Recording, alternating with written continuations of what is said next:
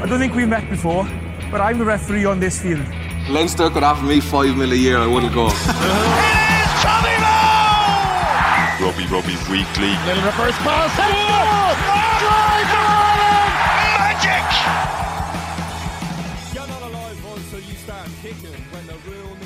Hello and welcome to the 42 Rugby Weekly. Hope your week is going well. Gavin Casey here, as always, and I hope you got your Murray Kinsella fix on eir Sport over the weekend because he remains on well earned leave, although this will be the last podcast without him for the time being. That being said, what an impact Gary Doyle made off the bench last week. And maybe, Gary, we're a little bit too concrete in our selection process here. And uh, I don't know, I hope there isn't a re- reshuffle, to be honest, because I'd imagine I'll be the one getting the boot if that's the case. But how are you getting on? Very well, Gav. It's uh, great to step in for uh, Cardinal Murray and uh, the professor of rugby, and hope to hope to fill his shoes for one more week and do do us all proud. That's all we can ask, eh? You would have heard the dulcet tones of Bernard Jackman if you did tune into eir over the weekend. Bert, how are you, and how did that uh, game go for you down there? Yeah, it went well. Um, well, I, I, got a bit of criticism, I think, from some Ulster fans for, for speaking too much about Munster. Um, so I'll have to take that take that on board. Um, my argument back was it's it's, easier commentating on the team who are, are dominating, um, and it was a dominant performance by by by Munster, which is probably worrying for for Ulster. But uh, yeah, it was just good to be a live game, and um, yeah, definitely Munster have, have definitely started this Northern Rainbow Cup with a with a bang and look to be much improved. Um, and yeah, I think they're probably. My mind, are the favourites to, to win it on, unless they get to play this uh, final, which includes the South African team, and then we'll get a test of of um, a taste of what's the level going to be like for next year. But yeah, it was, it's just good to be down there and yeah, some really good performances by Munster in particular. Yeah, we'll get into those two interpros from the weekend. Look ahead to what's coming up as well, and we're going to chat about chat rather about Jack Regan player pathways and some of those alternative routes back to professional rugby and what a story that is. With the co-commentary perch, I'm just curious, is that something you would do a lot of work on or how did it come about in, in the beginning? Like does it take a different level of training or preparation to say doing this or other punditry on RTÉ for example? Um, yeah, I think there is there's a different uh, skill set into it, but I probably don't have to do, uh, maybe I, maybe that's why I'm not that good at it. But I don't I don't actually do a lot of different work. I, I, I tend to just be kind of fully engaged in rugby all the time, um, and hence I'm always watching to see who's coming through. I'm always watching games and um, probably trying to build up a, a database uh, without having to work at it. I just enjoy watching rugby and enjoy talking about it, and um, so hence going to do co-com. Um, it's it's not that time consuming for me to to prep for it. Um, I think the co the commentating is a, is a different game. I mean they um they have the hard job. Co-commentator, you're just literally um trying to give uh, feedback and insight onto what's actually happened. So um and you would expect, particularly for a game like you know an, an Irish the provincial like I know all the players and and um, some of them not as well as others, but you're hoping to you're actively interested in them and hoping to follow them throughout their career. Whereas if you're when we go down to do this now, I do watch a good bit of South African rugby, but you know when they come into the competition properly, um, I'll probably have to do a lot more. Uh, I will have to do a lot more homework and look back at a lot of ge- uh, previous games that I may have missed out on. But yeah, I don't see that as uh, uh I, I watch. I enjoy watching rugby. Thankfully, um, uh, so yeah, it's not a, it's not a big challenge. Gary, would you fancy it? No. Let's chat about that game firstly. Then the one that Birch was on co-commentary for. Uh, and Ulster. Uh, can I get your own impressions of it, Gary, uh, without meaning to perpetuate uh, the irate Ulsterman theme that we uh, established last week? Like, how did that game go versus what you would have expected from Ulster and indeed Munster beforehand? From Munster perspective, Gavin, I thought they did a couple of things really well. Like they were really accurate at the breakdown. They were really efficient in the red zone. Defensively, they were they were superb, particularly when Ulster had their dominant period at the start of the game. And when you combine all those things plus their dominance at the set piece, you're going to get a big victory, which is what they did get. From Ulster's perspective, just just looking through their stats this year, Gavin, their key players have barely played for them. Like Ian Henderson's only had five games. Three of those have come the last three weeks for them this season. Jack McGrath's only played three times. Carter has only completed 80 minutes of rugby once, or sorry, twice this season. Rob Herring has done pretty well. He's had 11 games, but at the same time, during a key part of the season, he was away from 8th of January until the 4th of April because of international commitments. Will Addison's only had 94 minutes, only one start this season. Baloucoune's only had seven games. Coetzee, he's out of the picture now. His last game was at the start of March. And then you've got Luke Marshall, who hasn't played since November. Now, out of those eight players, you'd say probably seven would be not just starters but leaders.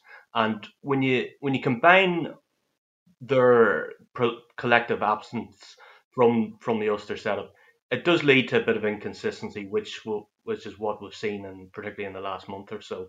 And the second point about all this is that psychologically, this Ulster team now looks spent on the back of a, of a few factors. Firstly, the season started for them last August.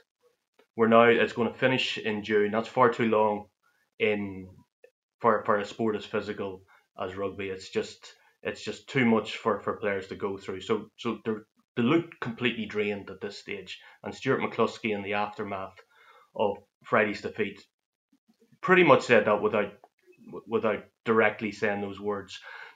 In addition to that, right, the Pro 14, they lose the final last year's uh, 1920 or 2000 and 2021 final, or sorry, last last season's final, they lose that uh, in September. Then this season starts to do really well. They get the same number of points as Munster, but because they're in the same conference as Leinster, they're denied a place in the final. Whereas Munster just get to the final by a quirk of the system. In other words, there's no playoffs, so they're denied that opportunity. That's clearly had a negative effect on them. And then the way they lost to, to Leicester in the second half of the Challenge Cup semi final has also sort of knocked the stuffing out of them. When you add all those things together, you can see why at this stage of the season they're just not at it as such. And I think that was highlighted by the fact they made five substitutions at halftime last last Friday. That was um, it wasn't a good performance. It's probably their weakest performance that I've seen from Ulster since the defeat to Toulouse in last season's Champions Cup quarterfinal. So they're not where they need to be, um, and really at this stage they could do with the season ending. Psychologically spent, Birch. Is that a fair assessment? And I wonder how much it's a psychological burnout from the season as a whole versus even the effect of losing that Leicester game when you had all of your eggs really in that basket, in the Challenge Cup basket. We saw probably the week prior against Connacht. They maybe had taken their eye off the ball for the Rainbow Cup. So to come back from such a deflating defeat in Europe in a competition that you probably had taken your eye off to some degree was always going to be difficult. It seemed like they put up a fight for the first sort of 15, 20 minutes. And in fairness, after the break as well, they kind of made a stand of sorts. But it was almost like they didn't have the mental energy as well as the physical energy to sustain it.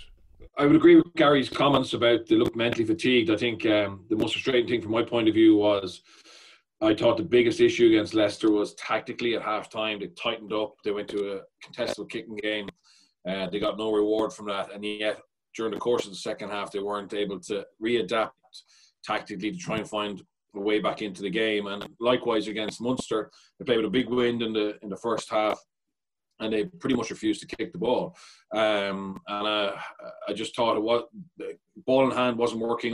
Munster's defence was was very well set. They were very they had a lot of jackal threats uh, with Cloete and, and, and Beirne, and you know they just played into Munster's hands and gave them a lot of energy. So um, looking at it now, with you know Leinster away this weekend, um, they're they're pretty much going to be out of the of the competition.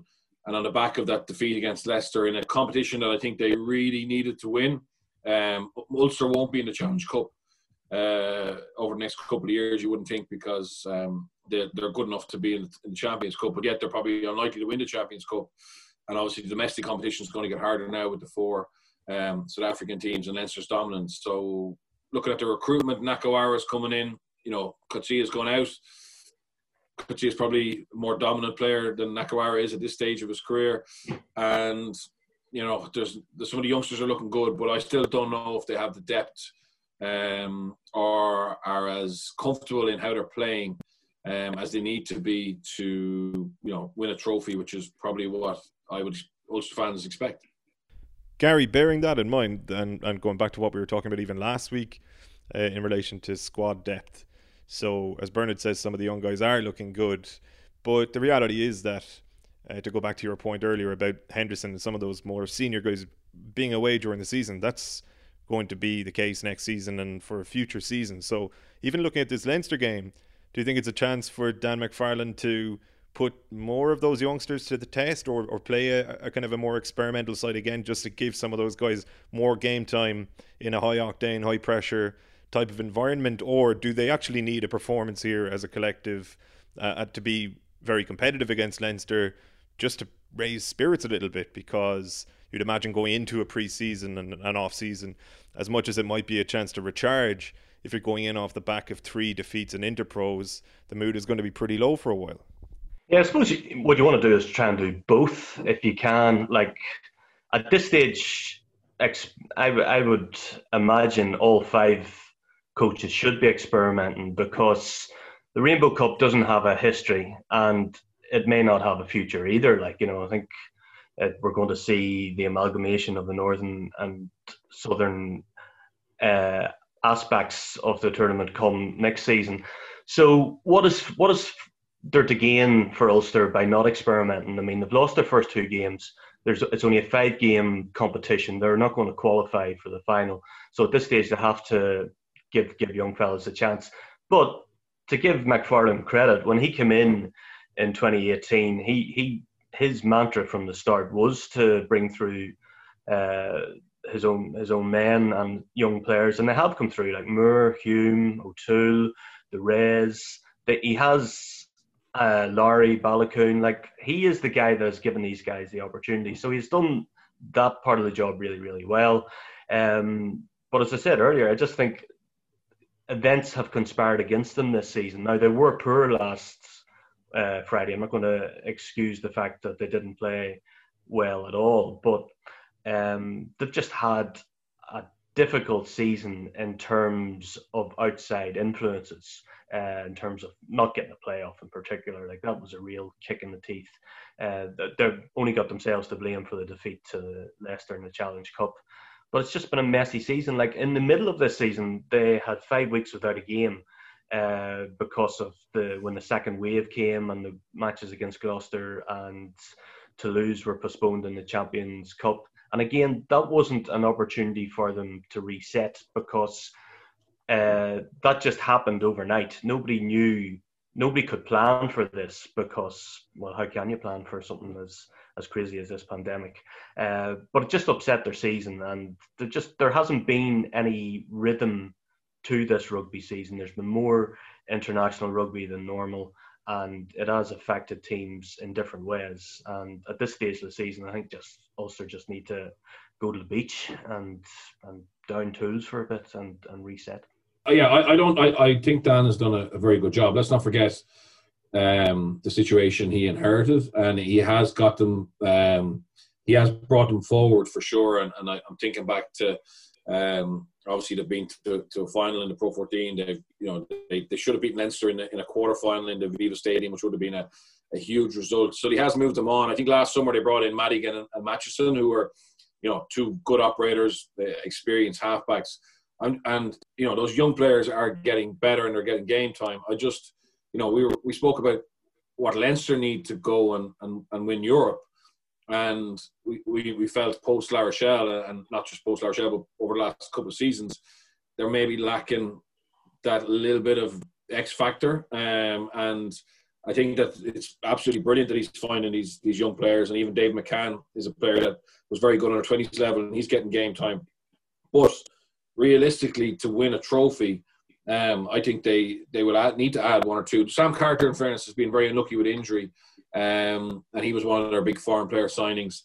Uh, Matt Faddes hasn't really set the world alight, and it's probably in a position that they have a lot of depth.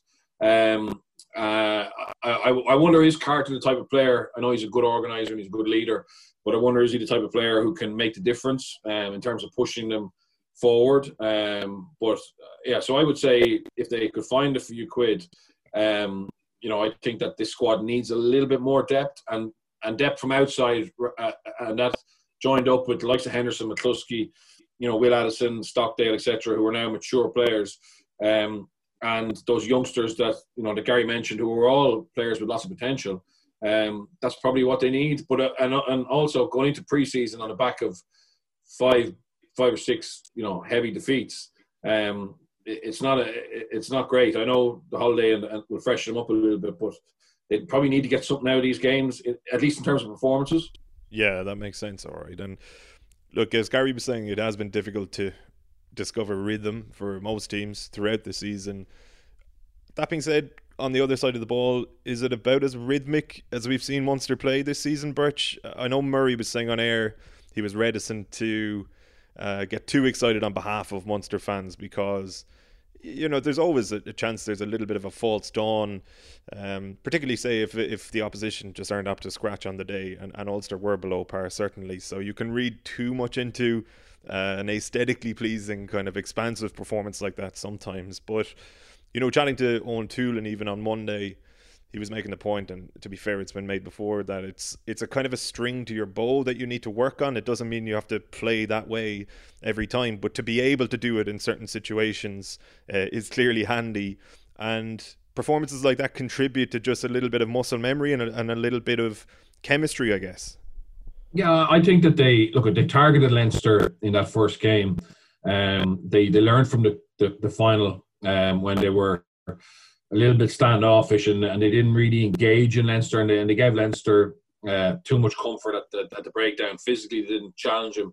So they they fixed that. And then, and in fairness, we were all going, oh, you know, Leinster didn't have a strong team out. And they didn't have their best team out, but they had a, a, a, a team that generally wins week in, week out in, in the Pro 14. So from a Munster point of view, I think that they um, they and you saw how they celebrated. So I think psychologically, um, they they got a lot from that. They obviously put Leinster uh, in a situation where they have one defeat already. So um, in theory, like Munster could in theory knock Leinster out of this without having to beat them in a final if if, if the South Africans come in, or if other results go go um, uh, go against Leinster elsewhere, Leinster mightn't be able to catch up to become uh, second um, in it if it only stays in the north. So they've got a chance to win silverware. They've got a chance to, um, and look, you know, it's not the be and end all, but it will be silverware, and it will finish this season off for this squad with a trophy.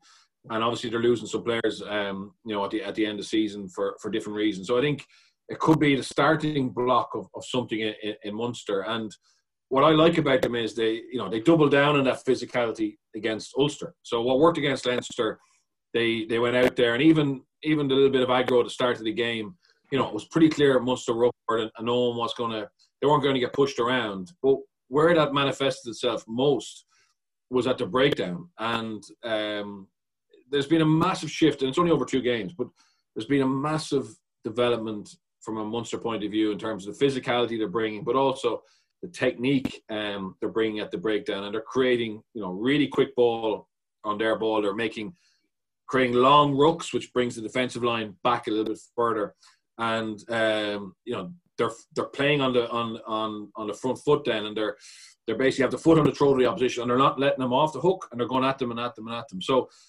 that's Munster rugby. Um, that's going back to we talked about identity last week. That's the identity of Munster rugby is physical um, physicality at the breakdown on both sides of the ball. And we spoke about, you know, they have those jackal threats with de Allende, with Cloete, with, with Tadhg Beirne. Um, so defensively, they make the, your breakdown a mess. Uh, but also from an attacking point of view, I've been really impressed with how secure they look on their own ball, but also how quick it is and how long they make that rook uh, at the moment. And you know, I'm sure the opposition coaches will be looking at some of those clean outs and send them off to the uh, to the referees. Um, but the reality is that the team that go forward will always get the benefit of the doubt. And at the moment, Munster have found a way to go forward, and um, you know that's for me that's pleasing because they need they can't copy how Leinster play. They need to find their own way and become you know, world class at that. And, and and again, the signs are there that it's getting better. You made the point on co-commentary, Bernard, that like well I, I suppose everybody saw it there were there were a number of offloads Munster were able to make off the ground and maybe that was a sign that Ulster just couldn't get parity there at all but is that just a symptom of Munster being incredibly accurate at the breakdown not just dominant but technically proficient as you're saying yeah so basically you know um, teams generally don't contest if they're if they're on the back foot. Um, so it's all it's all interlinked. It's it's the quality of your your set piece which gets you a chance to get over the gain line on your strike, and then obviously the quality of your clean out and the speed of ball will make it hard for the defence to reset. So it wasn't just a case that um, Ulster weren't contesting the rucks. It was effectively because they were consistently getting caught behind the gain line that they were scrambling to to get into place, and that allowed the Munster ball carrier, even though tackled, to to pop from the ground. And I haven't seen a game this season in the Pro 14 where where that was as prevalent. So, uh, but uh, and you, you know, it's easy to point a finger at Ulster and say, oh, why aren't they? Why isn't the second man in getting in there and, and um, affecting the the ball carrier? But the reality was, the starting point of it was how accurate they were in the in the breakdown area and how physical they were and how many Ulster players they were able to knock off their feet. So Ulster were down um, in in the front line. So it's all interlinked, and it's been it's been for me it's been the most obvious improvement in um, in, in Munster. Uh, and look, they didn't have the distraction of a of a semi final in Europe, so they could, you know, maybe mentally but also physically and tactically find uh, a, a, different way of attacking this end of season. Um, but yeah, it's uh, it certainly it certainly looks like they're they they're definitely chasing this competition hard. Um, they didn't, you know, they mixed their team up a little bit uh, as well, so it wasn't their their fully first choice team. But uh, I thought uh, as a collective, the squad that represented them last weekend put in a, a, big performance. Intertwined with that, then Gary, and that transformed uh, attacking approach, and again the the technical uh, proficiency of the forwards at the moment is Conor Murray playing two of his best games in recent times. I personally think he's been playing well for a while. Uh, he gets a lot of undue flack, to my mind, based on standards we assigned to him from 2018. And look, I think the last couple of games and Munster's forwards dominance show that when you have go forward ball, it is a lot easier for a scrum half to play well. He's certainly doing that. Do you think he's kind of like returning to the sort of form that would give Warren Gatland serious thoughts about actually starting him in a Lions test, or am I getting a bit carried away myself? No, not at all. I think he will start at this stage. If you're if you look at the the three scrum halves that Gatlin has selected, you're going to go with Murray for the first test at this stage. Now, as we know, a lot can change between now and July 25th, is it? Uh, when the first test. So, I mean, there, there is a long time to go, but he is in form. He is playing well. I mean, when you think back to Murray 2016 to 2018, everything he did was was top class. He was a threat around the edges. His box kicking was on the money.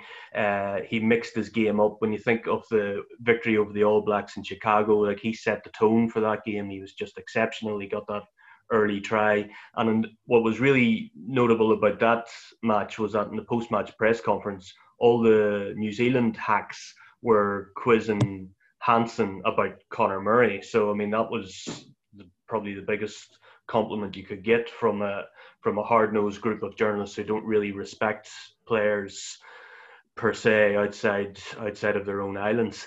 Um, he since the injury in 2018, he hasn't been the same player, and anybody who says he has is telling lies. Uh, but what we have, what we certainly saw last last Friday, the opportunist try he got was was exceptional in terms of he was brave. He put his neck on the line to get across the line, and it reminded me of the try I think it was against Toulon he got uh, a few years ago in the in the Champions Cup uh, quarterfinal, um, or it might have been might have been the pool stage that season. Anyway, um, it just showed that he was back to his confident best. Now, having said that, you've also got a guy snapping at his heels uh, who has been really impressive this year, and you're looking at the fact that, that Craig Casey has got 714 minutes, and you kind of like to see him get a bit more than that, mainly because when you look at the the Munster squad, their key players. Like they're going to lose Billy Holland, CJ Stander, and they're going to also lose Hanrahan at the end of this season. Well, Mahony's 31, uh, Conor is 32, uh, Archer is 33, Ryan is 32, Keith Earls is 33. So we're going to be moving into, whether they like it or not, they're going to be moving into transitional periods in the next couple of years. So when you've got young players coming through, like Shane Daly is now 24, he's the 10 starts this season, and they've given him starts in big games. Like he's played against Ulster twice, Connacht twice, Leinster twice, played against Clermont. He was superb last weekend, and you you get to that level when you get exposed to big matches. Casey has had nine starts, seven uh, substitute appearances this season, but he hasn't had too much exposure in the big games. Like against Harlequins, he got 15 minutes. Against Clermont, he got 16. Against Toulouse, 16. When he played against Leicester, he got six minutes, 10 minutes, 17 minutes. You're not really going to develop unless you get a start in one of those games. And I'd like to see him get the opportunity in the remaining in some of the remaining Rainbow Cup matches because what happens if Murray isn't there? You need to have you need to you need to be ready for the next stage um, of your club's development. You can't you can't uh, you have to evolve rather than reach a full stop and then start again. That's that's what all the great teams have done over the course of history. Like again, look at Fineen Wycherley. Like he played last weekend and I thought he was super. But again, it's only his second start against say a re- in a really big game in the sense that in the the inter pros are bigger games than regular pro 14 matches. European games again are obviously way higher. So he's had 18 games this season, but most of his starts have against have been against the the lesser teams in the Pro 14. Whereas he's come off the bench against Leinster twice, against Toulouse, against Clermont, against Harlequins. We want to see these guys starting more. We want to see more of Jack Crowley. We want to see more of Thomas Ahern. We want to see this transition happen smoothly because when you when Munster have given opportunities to their homegrown players, and the obvious example uh, this season is Gavin Coombes, who's just been unbelievable. He scored 11 tries. The stats, the 178 carries he's made, the 140 40 tackles. But look at what he did last season. Uh, he never, in all his appearances, he never got more than 47 minutes. Like Gavin Coombes is 23, he's not 19, he's not 20. Just feel there's been a little bit of a conservative approach in terms of giving young guys uh, their opportunities. It's not that they haven't been given the chances. I just feel they should be given more of them, particularly because of the age profile of the key players in the in the Munster setup. Bernard, you're nodding along there. Yeah, absolutely. I think that's that's the biggest criticism I think you could have of Munster over the last three years is how slow they are to to bring them through and blood them. And if you are going to be very conservative, you need to be backing up with trophies. Uh, and while I do think it's important that Munster, you know, finish the season with a trophy if they can, um, if they if they neglect the opportunity to give some genuine game time, I thought Wycherley was excellent. Coombes has proven himself every every game.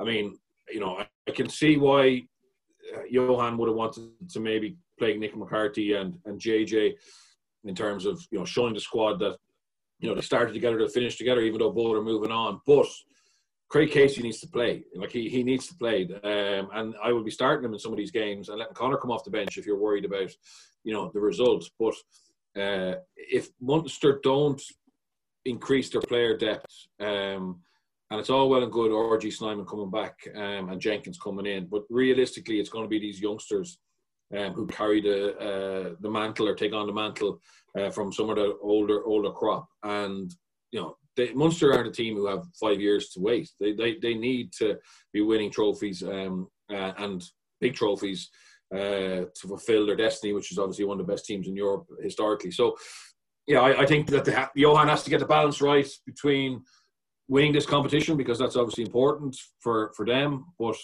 not neglecting the need to really find out about uh, about some of these players. And for me, seeing Jack Crowley go off playing sevens, um, I think that's that's not a good sign. I, would have preferred him to be in the in the mix now, um, getting some game time at 15s. Um, I know Ben Healy's done incredibly well, but I'd like to see where he can he can fit in and, and um, know a little bit more about him. Hmm, we might come back to that a little bit later on, just to chat about Leinster and Connacht. Though, stick with yourself, Bernard. I guess any team that claws back a 16 0 deficit in the manner in which Leinster did it uh, are impressive by definition, nearly. But uh, there was something probably a little bit extra in that Leinster backlash, if you like, because you could have probably forgiven them when they were 16 0 down for dropping the heads after a disappointing couple of weeks and disappointing couple of results, particularly the one in La Rochelle. And yet, they were as professional as ever and perhaps more vicious and more efficient than usual, it's fair to say. Yeah, like, you know, Leinster had the same excuse Ulster did of being, you know, down and feeling sorry for themselves. And certainly that first first period where Connacht were were dominant, you, you were going, wow, this is going to be back to back defeats potentially, and you know, a real blow to Leinster's um, uh, belief that they have the deepest squad in the, in, or the belief that we all have that they have the deepest squad in the Pro 14, and hence that that gives them opportunities to win it every year.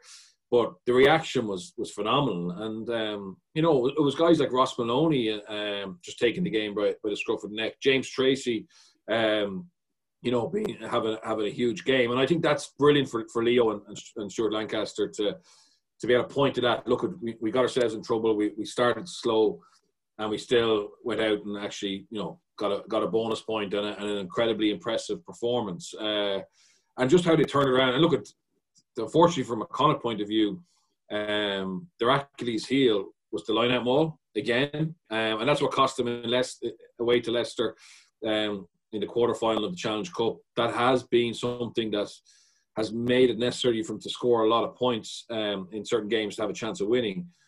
But I, I haven't seen a line-out maul um, as this uh, defence as, as dismantled as easily as, as Leinster did, and, and I know Leicester scored a real variety of tries, but they also knew, and when you're a Connacht player and you know every time you give away a penalty, you're going to be going into the corner and, and you, you, have, you have shown no capacity to stop that, it becomes demoralizing and actually sometimes it can affect your general play and every play becomes a big play because you're so conscious of giving Leinster the ball.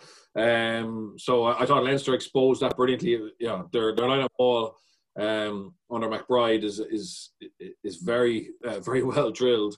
Um, but from a Connacht point of view, that was a disappointing, you know, last 60 minutes where, um, you know, pretty much the 15 Leinster players who were who were opposite them or nearly all dominant in their individual battles. That line out maul defence, Gary, is probably more than an Achilles heel at this point. It's a fatal flaw, really, or maybe they're one and the same thing, actually. But it's just so glaring, and as Bernard says, it's as glaring to both sets of players on the pitch as it is to us watching it from afar. Yeah, like if you think back to some of Connacht's defeats earlier in the season, the one uh, Birch mentioned there, uh, Leicester was definitely one, but also the Scarlets at home, they lost 2014, Cardiff away, beaten 29 7, Ulster at home just around the, the Christmas period, and particularly the, the match at home to Ospreys when they lost 26 20. Like, of those matches, two or three of them could have been won, and the maul was the key factor in their defeat.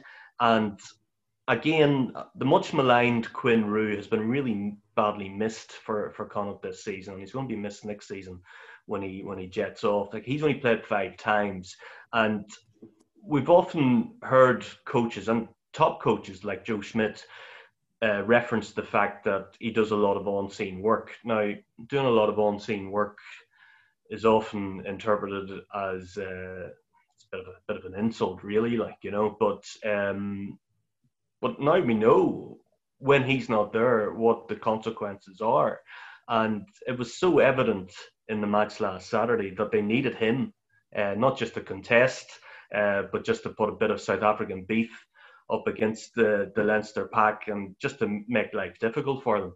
Like one of the one of the really interesting factors and it was, a great advantage from being at the match that you can sort of see a few things that might be off camera for those sitting at home. Was when it went to, I think it was yeah when when Connacht got their try, their first try, so the score was to move on to, to 11 0.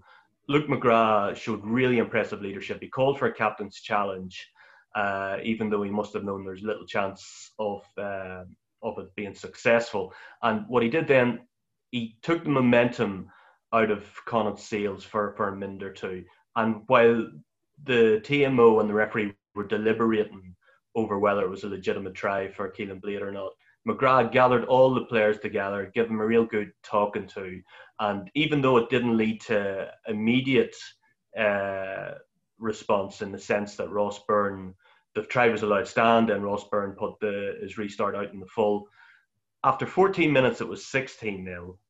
But after 29 minutes, uh, the lead was not only wiped out, but Leinster had scored four tries. So the the response was ruthless. It was it was incredible, and Hugo Keenan's lines of running were just just sensational. Like you know, to, he's he he got a hat trick, well deserved. And Leo Cullen made a really interesting point afterwards. Gavi was saying how uh, if the Lions, if somebody goes down injured, then they're going to be saying, right, who's next up? And Keenan, they're, they're going to be saying, Gatland's going to be saying to his coaching staff, how did Keenan do last weekend? And somebody will say, well, look, he got a hat trick, so get him on the plane. And you've only got to think back to the 97 Lions tour when Paul Wallace wasn't named in the original squad uh, Clohessy was named instead. Clohessy went down injured. Wallace got called up. He ends up as the starter uh, in that in that Test series, and his reputation was was secured on the back of that series. So the point being, things can change. You've got to maintain your form.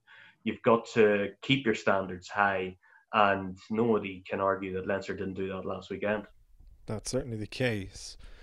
Bernard, let's chat about Quinn. Much maligned, Gary says. I, I think it's a weird one where people who are really into rugby, who follow the sport and are, I guess, almost religiously involved in it in Ireland, will look at a player like Quinn Roux, uh, appreciate what he did for Connacht and his contribution to Irish rugby without putting too fine a point on it or being too grandiose, and acknowledge and understand that he's gotten a better offer. This is a short career. He has a chance to make some money, see a new country, and he doesn't really owe us, i.e., the Irish public, anything. Some of the criticism leveled at him that I've seen has been cheap and boring, to be honest, including in a couple of newspaper columns. I think you just have to sort of appreciate he was a good player and move on, as Connacht will do by signing more than likely an NIQ lock to replace him. Yeah, absolutely. And look at he um, he's very well respected by the players who play with him and against him, and and um, it's the unglamorous stuff like being able to break up an opposition line at a wall, um, to be able to be in a force to, to break down, to make big hits. Um, that's you know sometimes we don't see as much as the, as the flashy ball carriers or the or, or, or the one-handed offloads. And Quinn Roux's never um, he's always done what it says in the tin in terms of what he came from as, as Western Province. I remember seeing his his highlight reel as an 18 year old. Um, and he was on the market to come to France or to come to Europe. There was a there was a clatter of, of locks ahead of him, I think, in, in the Stormers, and uh, you know he, he was very explosive and a very aggressive um, uh, type player who brought that that edge. And uh, it's obviously harder to, to, do it as you say. At that stage, he was doing it against schoolboys, um, but you know he has brought a level of physicality. And the fact that Toulon have seen what he can bring, I think, is uh, is testament to him. And I, I don't blame him. I mean, you know, like if he gets injured or drops form, his contract won't be renewed here. You know, and that's the reality of it. And uh, um, you know, every time you know you, you sign a one year, two year contract, the rare rare times you sign a three year contract, that gives you a little bit of security. But at the end of it, it's it's an open market, and um, you know he has spent a, a, decent amount of time in Ireland, and now there's an opportunity to go and and play for a couple of seasons in the top 14 with a club who are trying to get back to the levels they were at. Obviously, um, a club with a, a, a, bit of a history, a club with a very rich um, benefactor who's who's putting money uh, behind the club to to get back to winning top 14s and winning Europe, and he could be part of that. And um, you know, at the end of it all, where's he? Is he going to go to, back to New Zealand, South Africa? Yeah, well, in some ways you got to say fair play. He's come to he's come to Europe and he's he's tasted Dublin, he's tasted Galway, and now he's tasting the the set of France, and and it's it's a short a short career. So I don't have any issues with that at all. I think he's been a, a very good servant to to, to Connacht. Um, uh, you know, he obviously uh, struggled a little bit at start with Leinster, but it wasn't anything down to effort. It was just the competition he had and, and adapting to to Northern Hemisphere rugby. But uh, yeah, I, I, have no I have no issue with it. It's obviously difficult for Connacht. The big key is that the key is now they have to replace him because you look at that pack.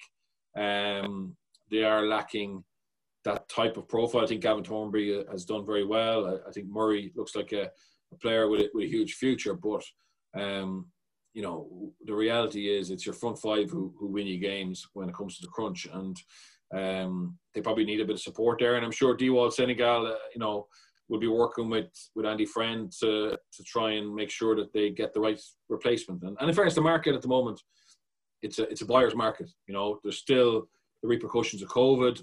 Um, there's a lot of professional players out there who are looking for opportunities, and Ireland as a destination for you know a non-Irish qualified player is is is, is very attractive. So I, I, would I would imagine they'll they'll replace him um, and they'll move on and, and and Quinn will move on and go down to, to France and, and hopefully he enjoys it. Hopefully he does. Gary, do you have any issues with it? Do you malign Quinn Roux?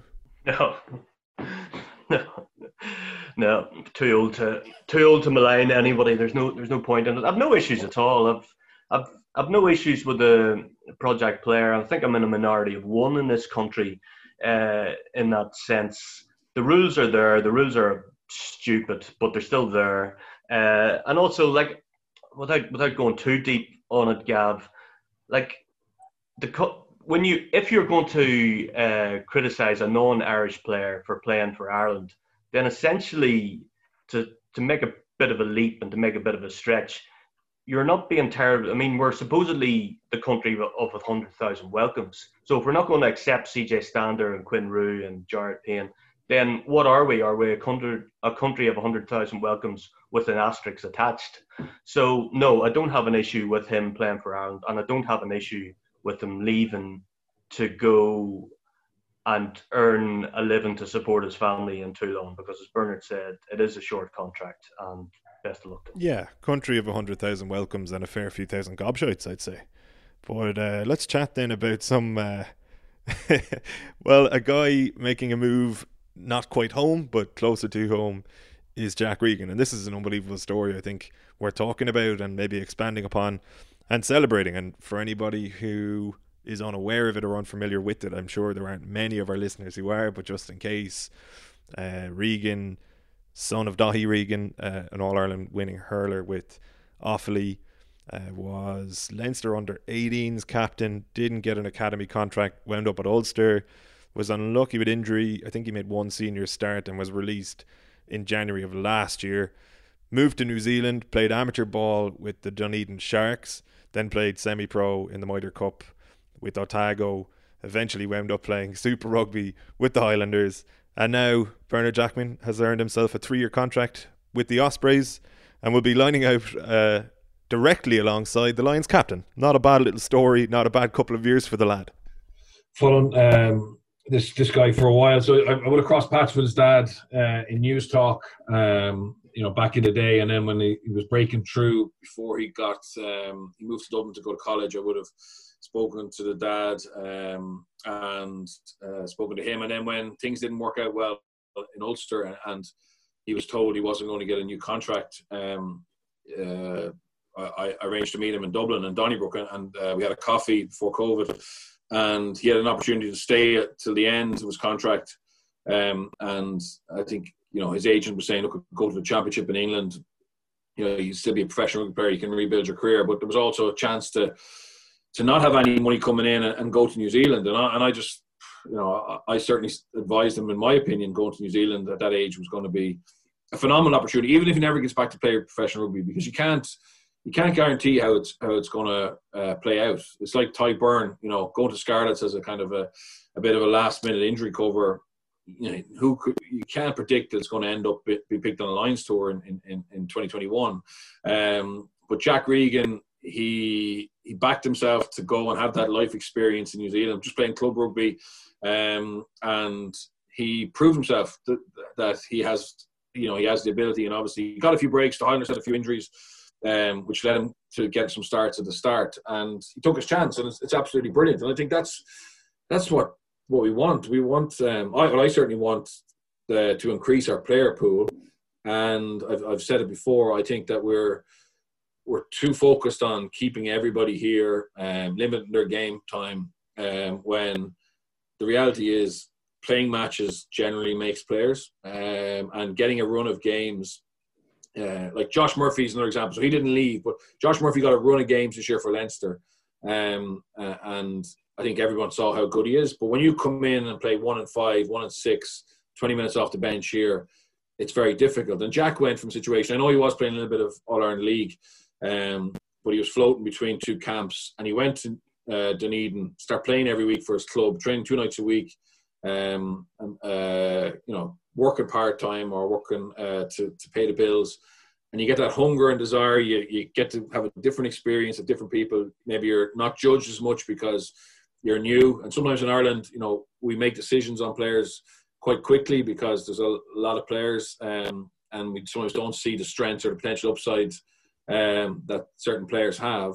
And yeah, you, you, get the opportunity and you take it. And um, you know, I think it's a, a, phenomenal decision. I know probably he'd signed for he has signed for Ospreys before probably Quinn Roux had left, but um, you know, he would have been a great addition to, to Connacht. Now he wouldn't have been that type of player. He's more of a uh, of a Gavin Thornbury um, type block, but um, uh, I still think that he'll go to Swansea. The Ospreys are ambitious. They've got good coaches. There's a you know a lot of talent there, and he'll play against the Irish provinces week in week out. And and um, if he ever eventually wants to come home and he's good enough to come back as a starter um, for one of the provinces, well then you know we've added to our our, our, our player depth, and uh, I just love it. I love the attitude. Robin Copeland did the same thing. He went to Rotherham, um, ended up in Cardiff Blues. You know, came home. Now he's in Soy Um, James Hart we took in Chris Farrell, we took in at Grenoble, and both of them are, are, are, having you know really good careers. Obviously, James is back in Biarritz now, and Chris Farrell's in, in Munster. Um, so yeah, the, the, it's so uh, players feel a lot of young players feel there's one pathway, and if I don't make it, a, if I don't have a bad game in the schools club in Leinster, um, when the, when the eyes are on me, that's my career over. It shouldn't be. It shouldn't be. But we need to. I think the RFU need to have someone who's actually there to help players with that and actually help them find opportunities because ironically the well the irish players are, are um, very highly regarded across the world for their work ethic um, for their ability to fit into a, a, dressing room for their talent their technical tactical ability so but I, I feel that we're very slow to actually help them find opportunities where they can play more. Um, and you know, even we saw, and even the club, the fact they don't play for clubs in Ireland as much as as they could is, is very frustrating to me. Um, they become gym monkeys, and um, you know, and I remember when I played in Leinster, there was, there certain players that you know didn't really care about playing on the weekend, but they were brilliant trainers Monday to Friday. Um, and whether they played or not wasn't a big deal. And I, and I that was the opposite to me. I, I, I, for me, it was about playing on Saturday with a team and, and trying to to dig in and, and, try and win together, and if you lose together, fix it together. So, um, yeah, I, I, think sometimes we we're overprotective, and I know we spoke about it about Jack Crowley potentially going to La Rochelle. Like, would Jack Crowley not be better in La Rochelle than in Plain Sevens? Realistically, if you want him to play for Ireland or, or play for Munster down the road, um, absolutely. That's a that's a yeah, great. I know what I think. Yeah, that's a great point Bernard has made there because not not only Jack Crowley, but not only the names you've mentioned there, Bernard, but if you look at the Exeter team, like the European champions last year, you've Gareth Steenson, who was let go by Ulster, and he reinvents himself in the championship in England and gets noticed by Rob Baxter when he gets uh, he gets the winning kick for Cornish Pirates against I think it was in in 2010. Uh, so he gets signed up. He ends up with over 3,000 points uh, and a couple of champ- a couple of premierships and a, and a, and a Champions Cup medal as well. Um, you look at the rest of that team. Tomas Francis did a spell with Doncaster and London, London Scottish. Uh, Harry Williams was a Jersey Reds. Lewis, Luke Cowan-Dickie did a did a spell at Cornish Pirates and was at Plymouth as well. So was Henry Slade. Like even Owen Farrell at Saracens was very briefly at Bedford at one point. You've got the story of Callum Sheedy. He he did time with uh, with Cinderford, then played for Jersey and ends up as a, as a Welsh international, like, you know. Uh, Piers Francis ends up in England's World Cup squad, and he went to New Zealand after being rejected in the English system and comes back, does a bit with Edinburgh, does a bit with Doncaster again, doesn't really make it, goes back down to New Zealand, gets a contract with the Auckland Blues, ends up coming back to England, getting into getting I think it's eight internationals he's had. Joe Simmonds is another who's who's gone the circuitous route. It happens, and it happens more in England uh, than it does here. And it also shows that if players are given the opportunity and if they learn their trade, that they will make it. And like, Tadhg is the, the standout star of that story. But there are plenty of examples of it. And I do think that a really good player will always make it to the top. But sometimes they have to be pushed and encouraged to to go out on loan, and it shouldn't be like I think the point Bernard made was, was absolutely spot on. There's more than one path to get to the top, but in this country, it seems to be a bit of an obsession with just sticking to the one way. Yeah, and the reason is uh, the reason is Gary is that it's very it's very comfortable and very secure, mm. um, and players don't want to leave that. Whereas, I, and I'm not saying you have to make it insecure, but uh, I think if somebody who is works for the IRFU who's able to liaise with the four directors of rugby of the of the four provinces and identify mm-hmm. talent, and I know we there was a press release this week about some all singing, all dancing new talent ID program they've developed that's been piloted in Ulster, but that won't pay if if that's successful. That won't pay off for probably you know four or five years, and, and you know at the moment at the moment like we're looking for um, short to medium term success, and also something that can can help us long term. And I think that a good talent ID program, obviously in each of the provinces, is important, but also you know opening that up and increasing the amount of players we have playing across the world, where the ones that are really successful that can come back and help us, you know, get back to the top table at international level, help us win Champions Cups. That's what we we we need. And realistically, if we keep everyone in Ireland um, you know, our player pool isn't going to get any bigger. And I, I, I, struggle to see Wales are the only ones who have had success. Um, you know, with with with with, uh, with what they with with a, probably a, a, misfunctioning or underperforming regional side, and I think that's on the back of a generation of players who who maybe never be seen again. You know, who've who've been able to step up that level. The Alun Jones, the George Norths, the Ken Owens, etc. Uh, like I don't think if you're building a model, you don't build it on on, on how Wales have built it, uh, has created theirs, and, and, that may come back to bite them on, on the ass in, in, time. But for us, for us, we, we don't seem to realise that we actually are still living in 2018, and um, you know, I, I, just don't see a huge amount of creativity or um, or willingness to try anything else. And it's the players who are hampered because you know if you if you get stuck as a squad player in a province, okay, you make a career out of it, but you mightn't have a lot to show for it at the end. What is the, or where does the reticence come from on behalf of, say, the provinces, Bernard, or the IRFU, or whoever, David Nucifora, in allowing this to happen, in allowing um, players to get some game time abroad? Even, I, I like, the Crowley one will sound like we're singling out Munster, which which we're accused of doing enough. But really, we're only talking about the Crowley example because Rog was actually transparent in in mentioning it in a newspaper column. You know what I mean? Uh, there are probably loads of these little. Uh, half offers or negotiations that we'll never hear about. But it, like, what is the drawback from the IRFU's point of view in in allowing a, a, situation like that, for example, like, or indeed allowing players to move abroad, let's say permanently, uh, per se with an eye to bringing them back? Is it just that like if they go on to become great players, it doesn't reflect well that they were left go in the first place, or is it the money involved potentially in bringing them back? Like what what are the drawbacks we're talking about? Um, yeah, look I suppose I think the problem is the moment is that because there's such a tight rein on on non-Irish qualified. Um, uh, you know, you only have to be very exact in terms of your your your bet in terms of one of those, right? So um, you know that you can't fill a gap. Whereas in France, to the French and the English, you know, if, if they if there's an injury crisis, they can go out and get somebody uh, and and they fill that gap. So they're probably more likely to um, to take chances in terms of releasing players. So a big issue in France, or big uh, revolution in French rugby that we haven't really spoke about. Uh, we all talk about the number of JIFF players, and that has been a help. Um, but what that actually did was it encouraged top 14 clubs to allow their young players to go and play Pro D2 on loan um, much more frequently than they did in the past. Why?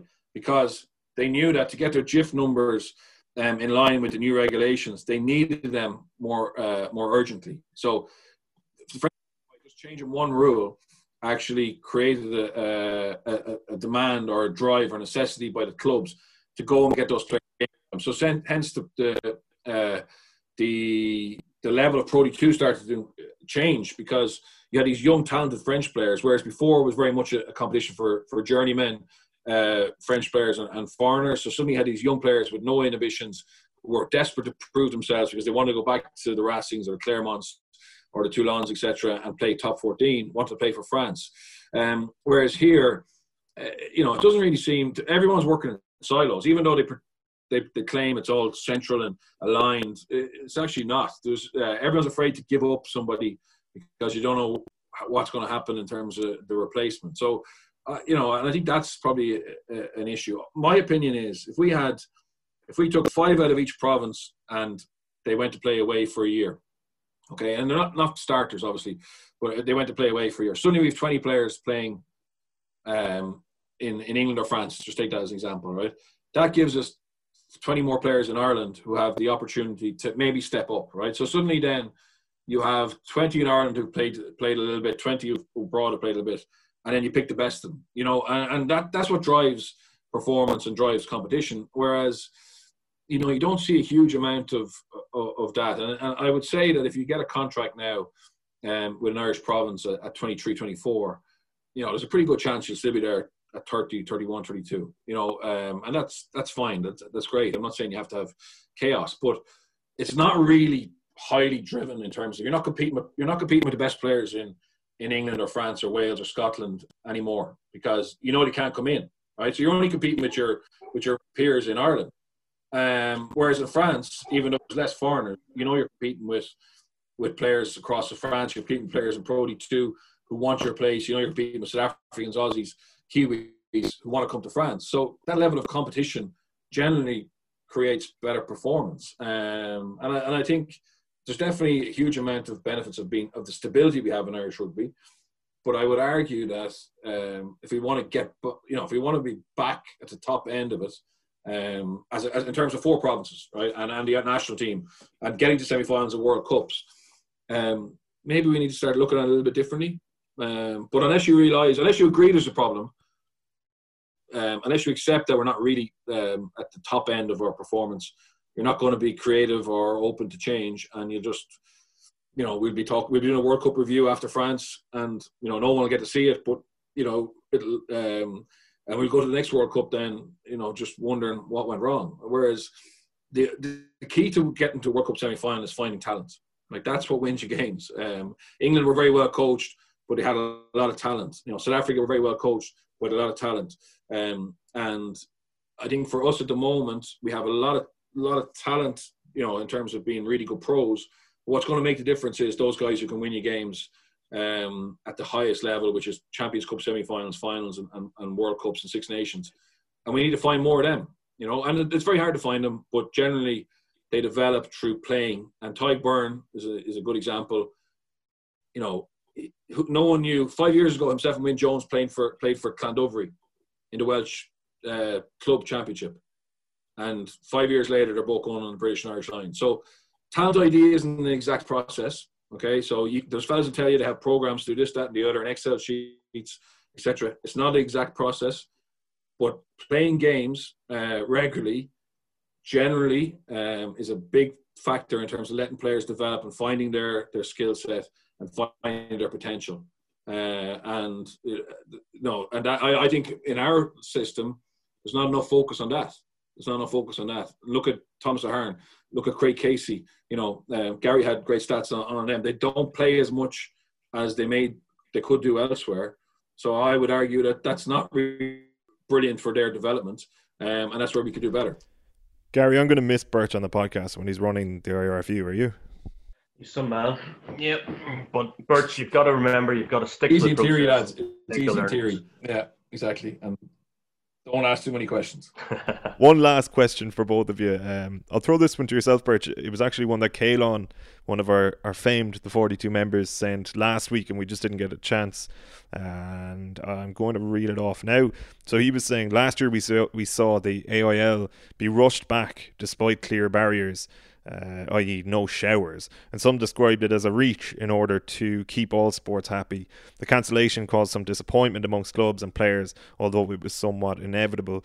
Now, this summer, the IRFU have issued a roadmap for clubs for the summer, and although it excites me and many others, I feel like it will be overlooked by some clubs. Uh, do you think there's anything that the IRFU can do to force clubs to hold minis, sevens, tag, or other summer events? Or should we be afraid that some clubs will be left in the dark and won't seize this opportunity? And Kalon adds, like, he knows that GAA dominates the summer in Ireland, but surely there's a prime opportunity here to exploit a market for social sport, the kind we mainly see in golf or tennis, and not in the big three sports. Yeah, so uh, to be honest, we were allowed. Uh, so I'm involved in Bective, and uh, uh, our mini started back, I think, two weeks ago when they were allowed to go back. Uh, there was great excitement, uh, huge numbers, and we were out to train Tuesday night for the first time in pods of 15, and uh, we had uh, 42 players. Um, and uh, so I would say, I looked across the, the pitch, and Wesley were training on, on their pitch, and, and they had you know big numbers as well obviously within the the protocols of working in a pod of 15 so i don't think I, my in, in my my friends who are involved in coaching, um, everybody's decided to get back, and I would expect I would expect the clubs without having to be pushed by the RFU to run with this. I mean, we've been out of action for so long. Um, I think everybody's just relieved to to be allowed, you know, participate again and, and, and build. So no, I, I don't see that being an issue. And I think, you know, I would imagine in the clubs if, if there was if there was um, resistance from from the committee or whatever that the players and the and the parents of the minis etc would would drive it on. I, I, I, just think we're all glad to be back, and uh, I don't see it being any any issue with that. To be honest, that's my own experience, and it's very early days. But certainly, people I've seen and I'm involved with are delighted to have the opportunity to be out chasing a, a ball around again. Glad to hear it. I think we're all delighted. Gary, thanks a million as always. Brilliant. Thanks, thanks a million for having me, Gavin. And Birch, thank you to you as well. Bye bye. Thanks to everyone at home, all of the 42 members, for all of your continued support. Members.the42.e if you want to join us there. And also enter the great WhatsApp group. We'll be back on Monday. When I say we, I mean the great man Murray. We'll be back uh, with Eoin Toolan looking back on the Rainbow Cup action back then in this regular slot next Thursday. So until Monday for members and until Thursday for non members. Mind yourselves in the meantime. Take it easy. I don't think we've met before, but I'm the referee on this field. Leinster could offer me five mil a year, I wouldn't go. Robbie Robbie Weekly. Little reverse pass.